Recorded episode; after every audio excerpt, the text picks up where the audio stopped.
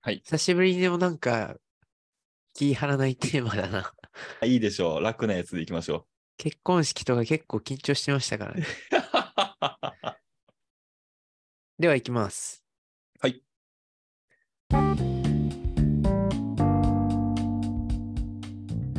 皆さんこんばんは、ゲッポの大森です。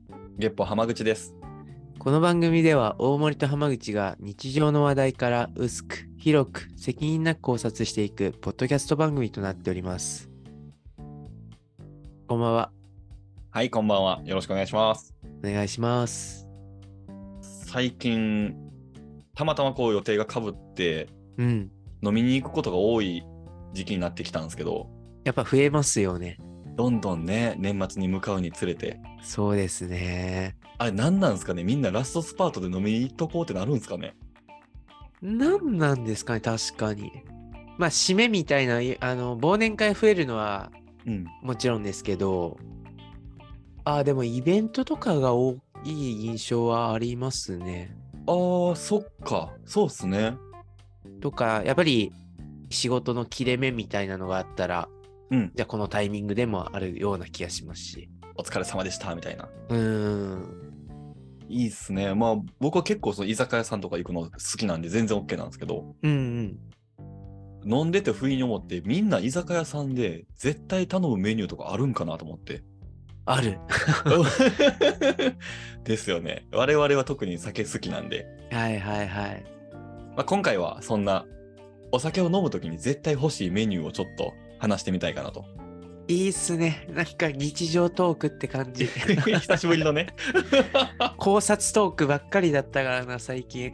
わからんすよ。もしかしたらもう、ちゃんじゃっていうの は、うーんみたいな。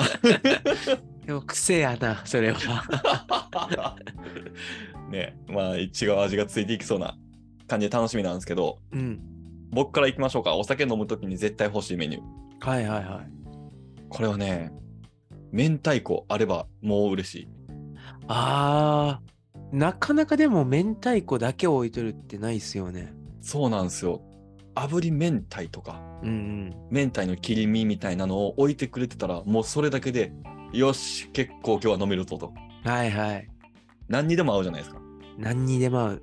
しビかールでもそう、少量で結構インパクトあるじゃないですか。そう一口でね人、一口で長く楽しめるっていうのもありますね。本当にあれはコスパ最高やと思ってますねうん、いいっすね、それは。はい僕はですね、超無難に言うと、やっぱ唐揚げ。うわーい唐や揚げもいいっすね。そうやっぱり居酒屋に行く目的ってお酒ってすごい大事な要素じゃないですかその最高の場所で飲めるお酒に一番こう合わせたいものってやっぱり唐揚げとかじゃないかなと思うんですそうっすよね。ビールかハイボールか迷うとこですね。そうなんです大抵1杯目ってその2つの人が多いと思うんですよはい。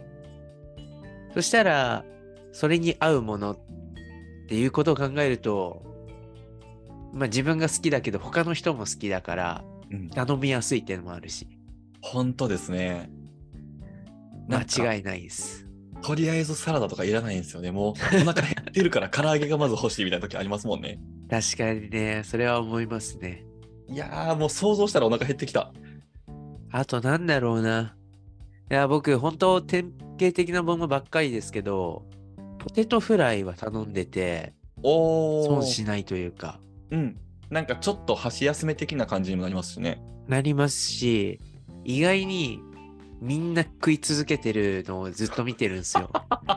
手とあの止まらないというか、うんうん。箸が止まらないみたいな。喋りながらでも食べれますし。そうなんです。女の子でも結構気軽に食べやすいというか、うんうん。だから頼んだ側としては、ちょっと嬉しい。あ ー、やったったぞと。なんか自分で頼んだメニューすごい人気だったら嬉しくないですかいや、わかる。これ美味しくないってなった時の、 作ってないのに、そうやろうとか思いますよ ね。わかります、それ。オーダー主として誇らしくなりますね。正解ボタンを押した感じしますもんね。そうです、そうですう。ん、ありますね。僕らたまにこう日本酒飲むじゃないですか。うん。焼き魚。あそうなんですよ。うん。もう年取るごとに思いますね。焼き魚あればもうそれでいいと思います。間違いない。まあ、さっき僕も唐揚げは、まあ、鶏鶏肉を揚げましたけど、どちらかというと海鮮系すごい好きな方なんで、はい。でも共感しかしな いです。いやーあれはねお箸一つまみ分でどんだけ飲めるんと思って本当にそうですよ。この間飲みに行った時にあのサンマの塩焼きがあったんですようん。僕ほんま2年ぶりぐらいのサンマやったんですけど、うんこんなに美味しかったんやと思ってそう。いや、ホクホクってこういうことかみたいそうそうそうそうそうもうあの魚の顎のこの辺の肉をこそってこう食べてましたねな。うーん。いいなぁまあ季節的にもね、うんまあ、最近寒かった時期なんですけど、はい、まあ秋近かったんで、なんていうの、旬か。そうまさに旬ですねうん、旬を感じるのも味を上げる一つの感覚だと思いますし。本当にそうですね大根おろしが抜群に合ってましたねいや、いや、確かにもうその組み合わせだけ で、よだれが。本当ですね画像で酒飲めるかもしれないですねそう。で、今僕は醤油をかけています。いやー脳内もう完画璧像で。 完璧。もう言うことないですわ。ねえ、ですよね。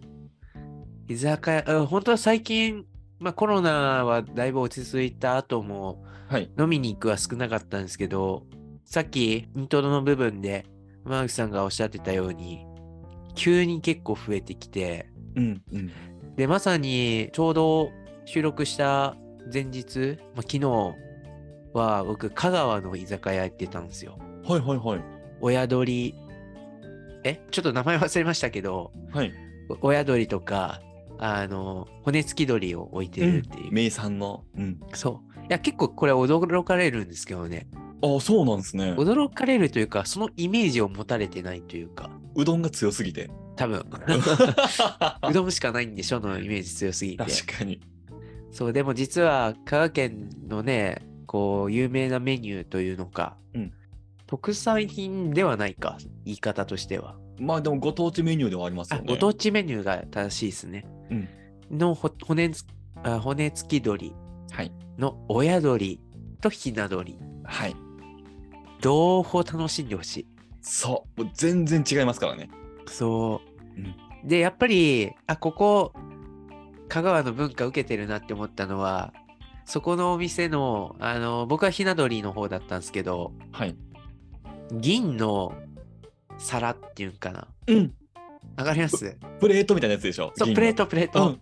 プレートにあの油ギットギトに浸っててで隣におにぎり添えてあったんですよ最高じゃないですか。もうそれ。これみんなあのお店を思い出すと思う んですよ一角いや、まさに一角スタイルですね。そううん。一角っていうのがね香川県にはあってはい。もう大人気店ですもんねあそこいや、もうまさに香川来てお昼ご飯あそこやろみたいな。うーん、まあ、骨付き鳥自体はいろんなお店でもねやってますけど結構ブランディング化されてるうんお店のイメージは僕はありますけどねあそこ第一人者みたいな感じですもんね。ああですよね行ってます香川住んでて2、3回行きましたね。それはどのスパンで半年に1回ぐらいですかね。あ半年いやそうなんですよね逆に住んでるとねそう、行かないんですよ。なんか健康を考えてしまうというかそうそう。 でも油まで美味しいですもんね、あれは。そうなんです、うん、そこにね油におにぎり浸してそう、もう完璧ですよ。完璧にうまいあれはでも、そのワンセットで締めまで行けますからね。そうなんです。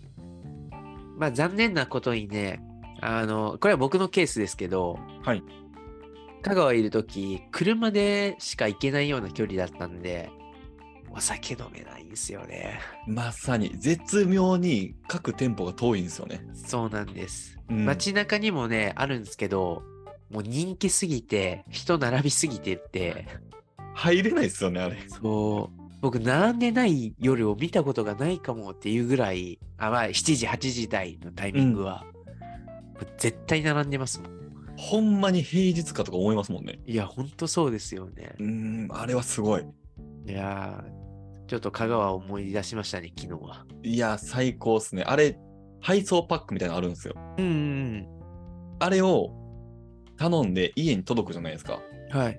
で、骨付き鶏食べ終わります。残った油でチャーハン作れるらしいんですよ。ええ、うまそう。もう激うまらしいですよ。いいなぁおすすめです。おすすめですね。居酒屋。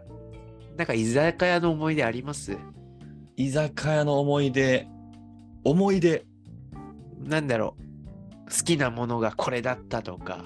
うわー今はなきなんですけど、うん。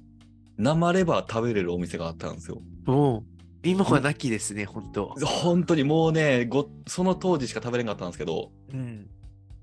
初めて生レバー食べた時は、衝撃を受けましたね。ああ、なるほど。こんなに酒に合うものがあるんかと。うんうんうん。ごま油と塩しか振ってないんですよ。は、はいはいはい。このシンプルな組み合わせでこんだけ酒が飲めるみたいな。まあ、生レバーうまいっすもんね。本当に美味しいです。まあ、おそらく焼肉屋さんとかね、んそういうと、ことしてたとこ多いと思うんですけど、そうですね。鮮度抜群しか、やっぱさすがに食えないですもんね。本当に。もう僕ね、未だに思うんですけど、うん。生レバーってこう、食中毒とかになったりする危険性があるから、こう停止されたじゃないですか。うん。もう僕は、なっても文句言わないんで出してくださいと思ってますもん、未だ に。いや、それ多分ね、結構な人が言ってますよ。同意書にサインしてから食べるんで。わかります、その気持ち。美味しかったっすよね、生レバー。ね、いいっすよねう。ん。僕、大学の頃に、あの、居酒屋でもバイトしていたことがあって、はいはいはい。そこ、今治鉄板焼きみたいなうーん。とこなんですけど、まあ結構やっぱ香川の隣だからなのか、あの、ちょっと硬い、あの、鶏肉とかを、はい。そのやり方を今治鉄板と呼ぶのかはちょっとわかんないですけど、うんいわゆる鉄板の部分と蓋っていうんかなはい。上からも熱を加えられるようにうん。ホッ蓋トってサン言っドメてーカーもみたいな。鉄板みたいあそうさんはあなんて言ったホホットサンドメーカーみたいな感あじ。そうそうそうそうそう、うんうん。みたいに上からもこう鉄板を押し付けるみたいなうわあれ美味しかったですねーめっちゃいいっすね。そあるあるですけど、ううんカツオのたたきってあるじゃないですか。あれ、塩で食べたことありますあるあるある塩とニンニクでカツオのたたき食べた時って、めちゃめちゃうまいんですよ。いや、わかるわ。美味しいっすよね、あれ。急にジャンル変わるんですよ。うんうんうん。普通のカツオのたたきにポン酢つけて食べたら、お酒でもいけるし、ご飯でもいけるんですよ。はい。塩とニンニクは酒なんですよ。ああ、なるほどね。いきなりこう、特化してきた感じですね。いや、もう、それはぜひ、高知で楽しんでほしいですね。そうそうそう、あの鮮度でね。あの鮮度で。うん、間違いわかなりい。ます。なんか、皆さん、だし巻き卵頼みがちじゃないですか。は多い。分。はい。い、や、美味しいですよ。美味しいし、僕も好きなんですけど、なんでだし巻き卵頼むような習慣になったんだろうな。正直、おう僕個人の好き嫌いかもしれないですけどだし巻き卵っていういつも食べてるものをうん。食べるよりは別のメニューの方がお得じゃねって 俺あの冷静になったら思うんですよはいはいはい。けどなんか癖で頼んでしまうというかうん。常に傍らにおるんですよね。えこの感覚わかりますわかります よ。メインじゃないけどおるんですよ。そう別に好きかって言われて美味しいけどまあまあでも冷めたらなんかすごい冷たくなるしそう冷めがちだしあれそうですね。でもね、なんか頼んじゃうんですよね。あそうなんかなんですよもうここまでの流れでいくと、えっと、注文いいですか明太子と唐揚げとお刺身と、ああ、あとだし巻きあみたいな、あとだし巻きの感じなんですよウィズ、ウィズなんですよね。あいつそうら そうそうそうそうであともう一品なんかないかなじゃあとりあえずみたいな 重くもないし、軽くもないんですよ。そうなんですよ、うん、そうですね。これはあの明太だし巻きとかチーズだし巻きとかじゃないんですよ。普通のだし巻きがおるんですよね、水で。 そうなんですなぜかいつの間にか誰かは頼んでるみたいな感じで気づいたら入り込んでるやつですよね。 す。そうそうそうそうう。わ、わかる。好きあらばだし巻きですよ。いやー、これちょっといい思い出しだったな。いや、本当に。これいい気づね、きだったな。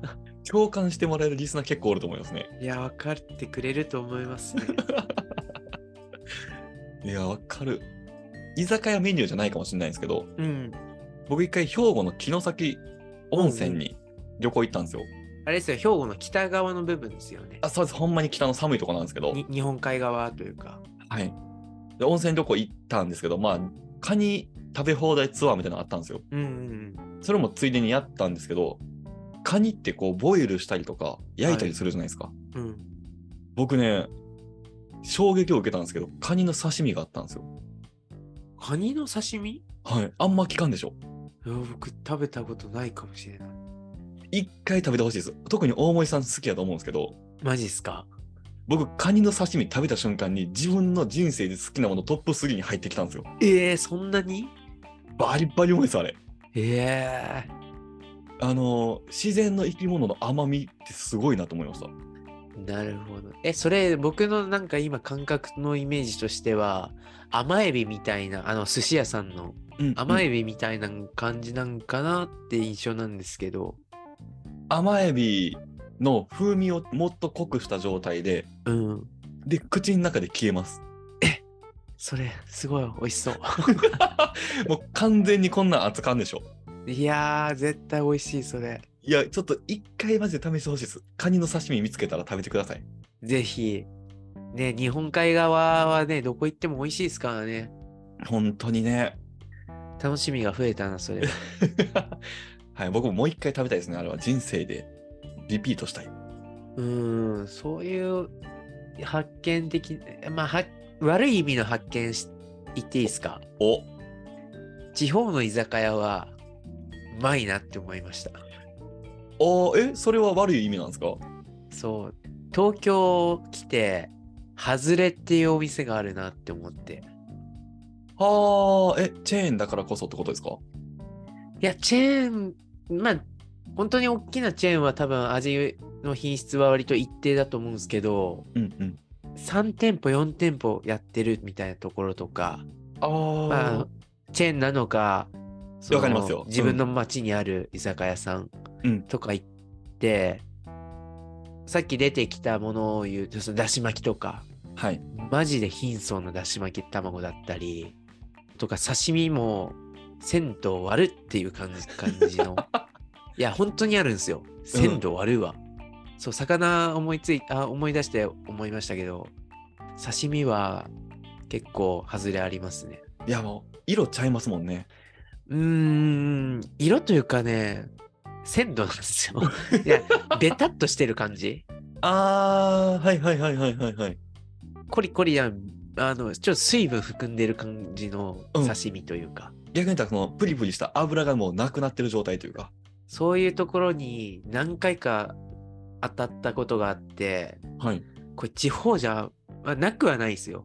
けど、大概美味しいじゃないですか。大概美味しいですほんまにまあサービスの品質は悪いとこは確かにありますけ ど、味は確かにですからねそう、味、美味しいところが多いと思うんですけど、うんその率は多分こっちは低かったりすることがあるなって美味しいところももちろんあるんですけどね。うんうんいやでも分かりますよイメージですけどうん1軒外れあったら周りに23軒ぐらい外れあるんですようんうんうんもうほそんほんとそうだった。ねその地域のレベルというかその場所のありますよね。いやほんまに大事ですねやからこそ口コミというかあの食べる食べ物の趣味が合う人の意見は絶対聞きますね大事ですあ。ちゃんとそこによく行ってる人と行くのが大事だなっていうのはうんなんか余計こっちはお多いと思いますね。まあ、高ま僕たちがよく行く広さの何倍もあるわけじゃないですか。うんうんえ抽象的すぎる な。まあまあ、高松の中心エリアというか。うんまあ、何が言いたいかというと、とにかくお店が多いっていうことを言いたかったんですけど、そうですね。密集してますからね。そうんうん。う、そうするとやっぱ外れは出てくるんだなっていうのを思いましたね。ありますね。食べログとかの、その、星何個とかあるじゃないですか。うん、あんまり当てにしてないですね、最近。いや、そう。あの、僕の感覚ですけど、岡山、香川に行った時に、星の数全く気にしたことなかったんですけど、うん。ちょっとこっちは気にするようになりましたね。あ、逆に。うん、やっぱ外れがあるから思うようにはなったな。なんか、例えば、東京とか大阪とかの都会だと、レビューする人めっちゃ多いじゃないですか。うんうんだから、その分、こう、正確性が高いと思うんですよ。うん。はいはいはい。星3.6とかやったら、あ、もう行った方がいいみたいな。うんうん。田舎の方だと、レビューする人が多分そもそも少ないんで、いや少ないですよね。その中で3.9とか4.0を見つけたら、桜ちゃうかと思うんですよ。まあでもやってるところはありそうですよね。ありそうですうね。ん。そうなんですよ。もう行ってみて美味しかったお店とかやったら、なんかそれこそタブログで見たら、もう3.1とか3.0とかうん、なんですけ。ど、実際めっちゃうまいんですよ。確かにね。うん。ある程度住むの長くなったら固定化僕はしてきますね。同じ店を。同じ店絶対ここ美味しいって分かってるしみたいな。わかる。リピートしてしまいますね。うん。これはもう僕は新しいお店に行くのが苦手っていうのもあるんですけ ど。一石二鳥ですね、そういう意味では。そううん、新規開拓せんでいいし。そ例えば和食でリピートする店があったとして、う。うん。この店に行けば絶対に美味しいもの満足できるものが食べれるって分かってるのに他の店にチャレンジしてみようっていう意味があんまり僕分かんないんですよ。トライして当たりか外れを引く2択になるぐらいならもう確実に当たりのリピートする店の方が僕はいいんですよね。だって美味しいもん、そこ。そう パワーワードでしたね今の。だって美味しいもんもう文字で見えました今。そうなんですよ。あと、雰囲気って大事じゃないですか。うんうんうん。雰囲気だけは、なかなかこう、このシチュエーションで会うところ、はい。えーこの時はこっちみたいなのが、一概に言えないじゃないですか。うん味美味しかったら、味っていう基準でお店選べばいいけど、はい雰囲気で選ぼうと思ったら、ちょっと若手が多い。だったらこっちの方が合うんじゃないかな。でも、ご先輩とかと行くとき、ちょっとこれだったら若くすぎるかな。うん。だからこっちしようみたいな。めっちゃ分かりますよ。わかりますよね、こうれは。んうんうん。同じ、なんか僕の中の同じランクの味でも、うん一緒に行く人によって絶対こっちがいい、こっちがいいはありますね。そうそうそう。だから余計にいつも行ってるお店の選択肢の中から選ぶようになるっていうのはありますよね。だって間違いないですもんね。だって雰囲気知ってるもん。そうそうそう。 この間なんか浜口に連れて行かれたお店そうでもなかったなって言われたことないですもん。 いや、それはいい店ばっか知ってるんですよい。やいやいやいやもうね勝手に当てはめてしまってるんですけどねその人たちにはこれだろうみたいな。それが正解してるってことですからね。あまあそうですね。嬉しいですねほんまに。うんまあ昔の話ですけど、デートの時とかめっちゃ考えてましたもん。いや、今でもだと思いますよ、 ね。もう前置きの昔の話いらんかったじゃないですかこれ。いや、頻度は下がったなと思って。またここから上がっていきますって。そう。遊んでたみたいな印象はつけたくないなと思って余計な一言を言っちゃいましたね、なんでしょうね、墓穴を掘っていってます ね。ま あ言えば言うほどなんか着地がわからなくなってくる。そうですね。まあでも、雰囲気大事ですね。おしゃれなと、おしゃれな雰囲気を楽しみたいときに行く店もやっぱありますし、バーとか。うんそうですね。うん。こういうワイワイガヤガヤしてるとこにちょっと行って、あえてそこでちょっといろんな話したいなとかもありますし。ありますしね、本当に。いや、居酒屋はでも本当万能だなとは思います本当ね。にいくつぐらいからか忘れたんですけど、うん。まあ自炊とかこうするじゃないですか。うんうん。多分しだして何年か経ったときに、お店のありがたさに気づいたんですよ。うん、わかる。わかりますこれ。すごだっいてわかる。座ってビール飲みながら注文したら持ってきてくれるんですよ作ってそうですよね。神じゃないですかしかも、もうね、やっぱ味濃いしね、基そ本 う。そう、お酒に合うんですよね。そうう。ん、進むんすよね。進む。もうやっぱプロですよ、あれは。すごい。うん。確かになそれはね、え、これで5000円とか、これで1万円とかもう言わないですもんね。もうそれはもう美味しかったですよ。もうありがとうございましたって。なりますね。うん。居酒屋にもザ居酒屋があれば、はいおでん屋みたいなのもあれば、うんこの路線のみたいなの多いじゃないですか。ありますね。ジャンル縛りというか。そう、ジャンル。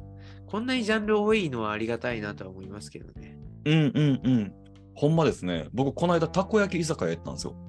え珍しいでしょ。あ、行った んですかここカットしよ銀座小居酒屋行った わ。う。そう、そこはなんか、たこ焼きって、一船、まあ大体6個、7個ぐらい入って出てくるじゃないですか。でも、あれ食べるとお腹いっぱいになるんですよ。はいうんうんそこはね、鉄板にたこ焼きが3個だけ入ってるんですよ。うん。鉄板に、そう。うん熱々の鉄板の上にたこ焼きが乗ってるんですけど、ほうほで、そのたこ焼きにトッピングするものを選んでくださいみたいな。う。うん。じゃあまずソース、明太ソース、チーズとか、明石焼きもありましたね。参考っていうちょうどいい量なんで、つまみになるんですよ。ああね。わそうかる。で、いろんな味楽しめるんで、ああ、これはいいなーと思ったんですけど、僕たち以外にお客さんがいなかったんで寂しかったです。え、それは銀座小居酒屋とかじゃなくて個人とかのあ、個人のやつですね。えー、そっか。すごい良かったんですけどね、アイデア的には。たこ焼きってさっき言ったように6個8個で出てくるじゃないですか。はい。あれでお腹いっぱいになるじゃないですか。でも居酒屋でたこ焼きを6個食べてもお腹いっぱいに全然ならないんですよね。あれはね、満腹中枢がね、麻痺したんですよね。 やっぱそれはお酒のせいだったのか酒ってすごいっすね、そう考えたら。な。ね僕あのかけうどんの小一杯で結構お腹張るタイプなんですけどえ。もう、飲みに行くじゃないですか酔っ払って締めにラーメン食べるじゃないですかうんうん。でその後カラオケ行ってカツカレーとか食べてるんです よどこに入っとんのと思って本当すにごいな。なんかそれ専用の飲み会用の胃袋多分持ってますねいや、わかる。いや、もう、雰囲気で麻痺するっていうのはよう伝わりますね、それは。楽しければもうね体の構造さえ変わってしまうん ですよそう。いや、締めラーメンとかわけわかんないですよね。おわ腹けいっわかぱいんになないった ら、お腹いっぱいになったのになんでまだ入れるのそうそうなんなら瓶ビール頼んじゃうみたいなわかりますわ。ああれはまあ楽しいですけどねあ、ちょっとその、締めみたいな話になったんで、昨は日い出た、あー懐かしいの、香川のいいとこ宣伝なんですけど、おあ、いや、特にこれは香川大学生かもしんないですけどねうん、浅枝っていう言葉があるんですよ。ほう高松の中心部にも店舗ありますし、うん大学のすぐ近くにも、栄田っていううどん屋さんがあって、うどん屋さんなんですねで、あその大学生の頃って、無茶してたじゃないで すか。オールしてはい、朝うどん食べて帰る。うん朝枝、朝、まあ逆、朝起きてもあるんですけど、 そうっすね。最後のオールした締めがそう、朝うど ん。朝うどん。うわ、もうでも最高っすね。そう。香川ならではでしょうね、これは。なんかどことなくラーメンで締めるよりも健康的なイメージありますしね。うーん、そうなんですよ。けど、糖尿病は香川県がめっちゃ多い。 まあでもそうですよね。あんだけね、炭水、あれ何がダメな炭水化物炭水化物だと思いますね。もう食べまくってますからね。うどん、あんどんだけ食うみたいな人いたや、ちですかほらん。ま、好きあらばうどんですから。それこそ3食うどんみたいな人もいましたし、ねえ。なんか当たり前のように言ってますけど、まず朝にううどんっていうことだけでおかしいですからね。いや、本当にね。あもう酒飲みがのんべえやったらうどん好きはどんべえですね。 いや、おー。うん。うん、うん、星2個ぐらいでしたね今。うん。 うんまあでも本当に学生だけじゃなくて、そそれって県庁にも近くて、うーん。もう県庁の人たちもそれやってたんで、朝うどん。うん。まあまあまあ、すごいく、すごい国だなとは思いましたね。僕が行った時は大概6から10人ぐらいいるんで、はあ。すごいなあそれが香川県です。はい。まさに他の店を出し抜いてるというか。 おお。だしね。ツッコミ来ないですもんね。関心で終わりますもんね、これ。いや、なんか、リアクション下手になったかもしれない。いや、ちゃうんですよ。これはちょっとマグチューンの方のノリを僕が持ってきてしまって反省してます、今。まあ、年末までね、まだあるんで、はいしっかりね、居酒屋の楽しさをね、味わいたいなと思います。そうですね。そのために体調管理をしっかりしていきましょありがとうございました。う。ありがとうございました。